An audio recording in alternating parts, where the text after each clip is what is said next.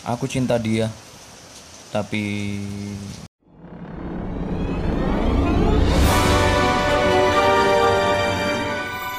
Welcome to Raji Bersenandung Podcast.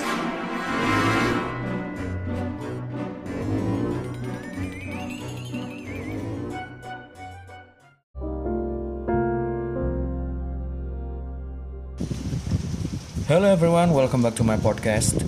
Today I'm going to talk to you about love. How to love, how to be loved.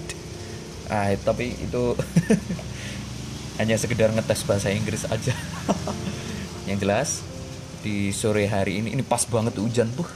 Pas banget di mana aku ngomongin soal cinta. Kemudian diiringi dengan hujan deras di sore hari di kota Malang. Ini bukan masuk kota sih, di Malang dan eh, ini adalah hujan setelah sekian lama.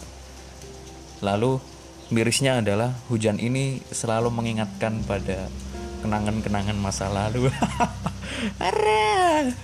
Yaudah, eh, sore ini kita akan membahas soal cinta. Cinta itu apa sih gitu? Berbagai pendapat datang tentang cinta. Ada yang mengatakan bahwasanya cinta itu adalah hanya sekedar perasaan atau eh, rasa nyaman di mana seseorang akan merasakan kenyamanan yang luar biasa ketika ada orang lain yang dia yang yang yang klik dengan perasaan dia gitu. Yang tiba-tiba ada seseorang yang menarik perhatian dia, kemudian ketika orang yang menarik perhatian itu datang dan ada orangnya, or, ada orangnya, kemudian ada suaranya, ada apa pun dah, itu membuat seseorang merasa nyaman. itu salah satu definisi dan salah satu arti dari cinta itu sendiri. Nah, kemudian ada juga yang mengatakan bahwasanya cinta itu adalah rumah. Ya nyaman sih rumah ya. Maksudnya ini arti lain, bukan bukan arti kalau hanya ketemu seseorang yang klik aja ya, tapi ini definisi lain bahwasanya nyaman ini bisa jadi untuk semua orang ketika berada bersama saudara dia akan merasa nyaman karena itulah cinta gitu. Dan dari kenyamanan itu dia akan peduli peduli dengan orang yang dicintai keluarga gitu orang tua atau mungkin dosen mahasiswa teman-temannya. Ya seperti itulah. Kawan-kawannya kawan dekat kawan jauh mungkin ya macam-macam. Nah itu definisi kedua. Definisi yang ketiga ada lagi yang menjelaskan lebih filosofis. Cinta itu memberi dan menerima. Artinya ketika seseorang itu memberikan sesuatu maka dia pasti menerima sesuatu. Ya memang begitu aja ya kalau cinta itu kan. Lalu ada lagi yang ngomong bahwasanya cinta itu ya kalau kamu suka orang gitu. Kalau kamu suka orang lalu bagaimana kalau memang sudah nggak suka? Gitu. Berarti nggak cinta. Susah emang kalau kayak gini. Ya tapi itu macam-macam sih. Ada yang memang pragmatis memandang cinta. Yang penting suka. Ya sudah. Itu yang diartikan cinta sebagai eh, sebagai cinta bagi dia gitu.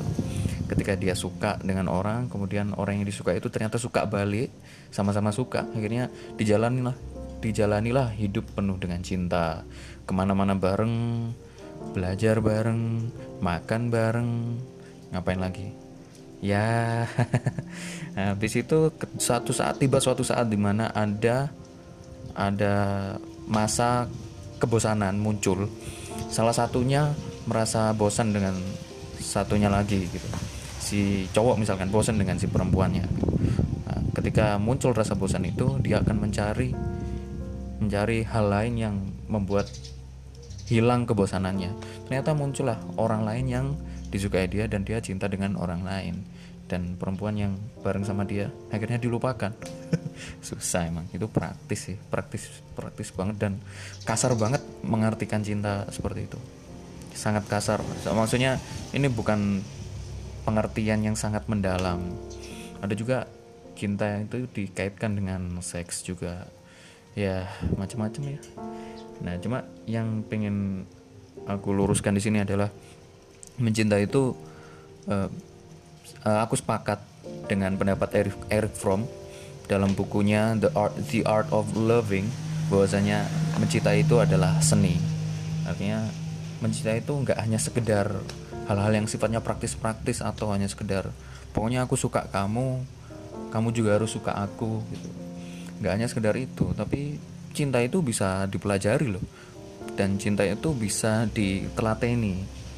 Artinya untuk menerapkan yang namanya cinta itu butuh suatu pengorbanan kemudian keikhlasan lalu kegembiraan. Ya kalau yang definisi definisi definisi definisi tadi itu kan ada kegembiraan. Meskipun susah susah senang dia berasa dihadapi bersama. Hanya saja kelemahannya dari definisi-definisi yang aku sebutin tadi itu adalah ketika ada titik di mana nah di mana orang yang dicintai itu tidak bisa mencintai. Kayak gimana coba? Ketika orang yang dicintai itu uh, sudah tidak bisa membuat kita merasa cinta padanya. Buat, gimana dong ya, kecuali kalau cinta sama keluarga yang tak disebutkan tadi itu itu nggak akan pernah putus. Ya mungkin ada beberapa kasus cinta pada keluarga itu putus ya. Ya mungkin karena harta karena ah apa pun dah. Tapi yang pengen aku jelaskan di sini adalah mencintai itu bisa dipelajari kemudian bisa ditelateni juga dan inti dari mencintai itu aku sepakat sama Eric Fromm. Dia mengatakan di bukunya dalam the, the art of living itu tadi eh lo, lo, living the art of loving itu tadi bahwasanya mencintai itu memberi. Aku sepakat sama ini. Artinya seperti ini. Ketika orang mencintai dia akan secara ikhlas memberikan eh, keseluruhan apa yang dia punya agar bisa membahagiakan orang yang dicintai. Seperti itu itu bentuk mencintai dan tidak semua orang bisa seperti ini. Tahu kenapa? Karena kadang, eh bukan kadang, seringnya orang melakukan hal seperti ini. Ikhlas, eh bukan ikhlas, memberikan segala sesuatu miliknya untuk orang yang dicintainya. Itu kalau ada maunya. Ada maunya, ada keinginan tersembunyi. Biar apa misalkan, biar biar apa itu namanya? Biar dicintai balik kah atau biar dapat sesuatu dari orang yang dicintai dan lain sebagainya. Apa pun itu bentuk timbal baliknya. Mau bentuknya materi maupun non materi uh, dan ini pasti orang-orang yang menganggap eh orang-orang secara umum pasti menganggap ini wajar. Bagiku itu bukan mencintai yang sesungguhnya. Karena mencintai yang sesungguhnya itu nggak mengharap balas jasa. Memberi tapi tidak membarat, memba, me, uh, mengharap balas jasa. Kok jadi belepotan aku ngomong ini? Emang belepotan sih kalau ngomong. Itu mencintai yang sesungguhnya. Karena itulah aku sepakat sama Eric Fromm bahwasanya arti dari mencintai adalah memberi. Nah, lalu bagaimana dengan dicintai balik? Loh, sekarang gini, kalau misalkan kita mencintai, kira-kira ada kemungkinan gak sih kita bakal dicintai balik? Ada pasti pasti ada dan itu nggak perlu kita minta. Pasti akan ada saat di mana orang yang kita cintai akan mencintai kita balik. Akan memberikan apa yang dia punya kepada kita. Dan itu nggak usah diminta. Karena kalau itu diminta dan kita teorikan dan kita ucapkan bahwasanya cinta itu memberi dan menerima maka orang-orang akan memasang konstruk bahwasanya ketika aku mencintai seseorang maka aku harus menuntut sesuatu yang aku dapat darinya. Atau aku harus menuntut untuk dicintai olehnya. Ini yang kurang bagus. Dan sepertinya definisi mencintai orang-orang ini ya macam-macam gitu. Makanya wajar kalau misalkan si A cinta dengan si B. Kemudian ketika si B membuat si A rugi besar misalkan gara-gara si B si A akhirnya dipecat atau gara-gara si B si A akhirnya di dikeluarkan dari sekolah misalkan. Nah dengan kondisi kayak gitu akhirnya si A memutus cinta uh, untuk si B. Ini bukan mencintai kalau menurutku. Karena uh, apa pun yang diberikan oleh orang yang kita cintai ya harus terima. Karena itu bentuk kebahagiaan. Artinya uh, susah senangnya itu uh, bagian dari bentuk mencintai. Bagian dari bentuk mencintai. Karena bisa jadi B berbuat seperti itu karena ada kaitannya dengan perilaku si A. Misalkan karena karena si B tadi akhirnya si A dikeluarkan dari sekolah kan? Ya karena memang si A nya ngebolos dari sekolah hanya untuk mengunjungi si B di sekolah sebelah. Akhirnya ketahuan sama guru di, dikeluarkan dia dari sekolah kemudian si A akhirnya memutus cinta dengan si B.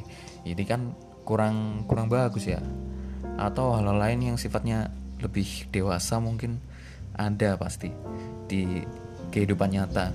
Dan ketika dia meminta imbalan kemudian minta dicintai maka suatu saat entah kapan waktunya cinta itu akan berakhir. Itu yang membuat membuat aku benar-benar yakin dengan definisi cinta milik apa dari Eric Fromm. Bahwasanya cinta itu memberi. Nah lalu bagaimana agar bisa salah satunya itu tidak dirugikan? Karena kalau misalkan hanya memberi memberi memberi nanti yang diberi keenakan dong. Maksudnya bukan gitu. Definisi mencintai itu harus dipahami oleh semua orang tanpa terkecuali. Di keluarga misalkan oleh orang tua dan oleh anak. Anak juga harus paham definisi cinta ini yaitu memberi. Orang tua harus paham definisi, definisi cinta itu memberi memang. Nah ketika orang tua memberikan seluruh jiwa raganya untuk kesuksesan anaknya anaknya juga harus paham dong. Harus maksudnya yang yang memaksa di sini bukan si orang tua ya tapi teori ini loh. Anak-anak ini harus menerapkan cinta itu sendiri.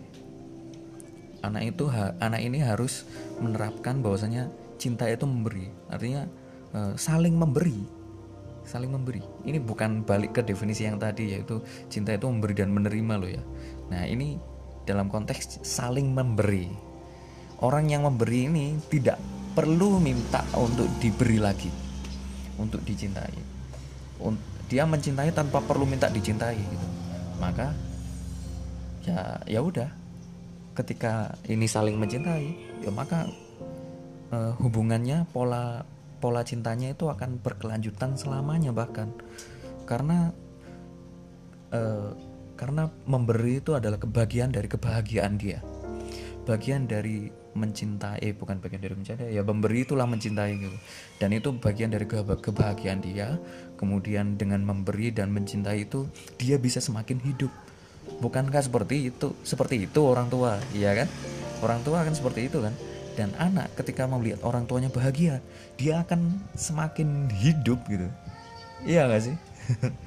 Tangisan anak kecil itu merupakan bagian dari kebahagiaan orang tua. Tanda bahwasanya anaknya itu um, bisa hidup bisa untuk mengalami berbagai hal dalam kehidupannya gitu. berproses. Suatu kesyukuran bukan? Seperti itulah. Dan harusnya ini dipahami oleh semua orang tanpa tanpa terkecuali baik di keluarga atau hubungan pertemanan saling memahami gitu.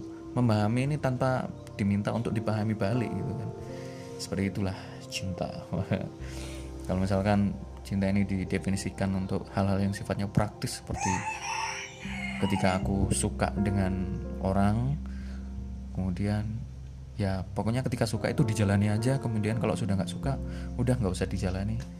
Diselesaikan disudahi aja gitu. Itu uh, gimana ya? Aku bisa bilang bahwasanya itu mencoreng mencoreng makna filosofis dari cinta itu sendiri. Memaknai apa memaknai cinta secara praktis itu benar-benar um, menodai arti suci dari cinta itu. Ya introspeksi aja lah semuanya gitu. Semoga dengan pembahasan cinta kali ini waduh kok jadi apa ya bahas soal cinta ya? Ya apa ya? Orang yang gagal bercinta kok dipanuti. Ya yang penting semoga episode kali ini bisa memberikan pencerahan bisa memberikan renungan sedikit evaluasi. Apakah cinta yang selama ini kita jalani baik itu di keluarga maupun di ruang-ruang yang lain itu benar-benar mencintai dengan ikhlas?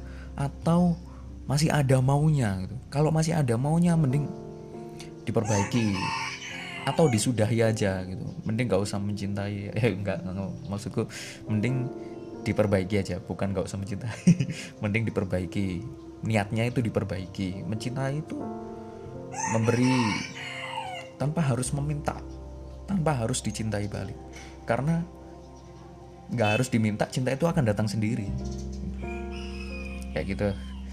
Ya semoga bermanfaat dan sampai jumpa di episode berikutnya. Bye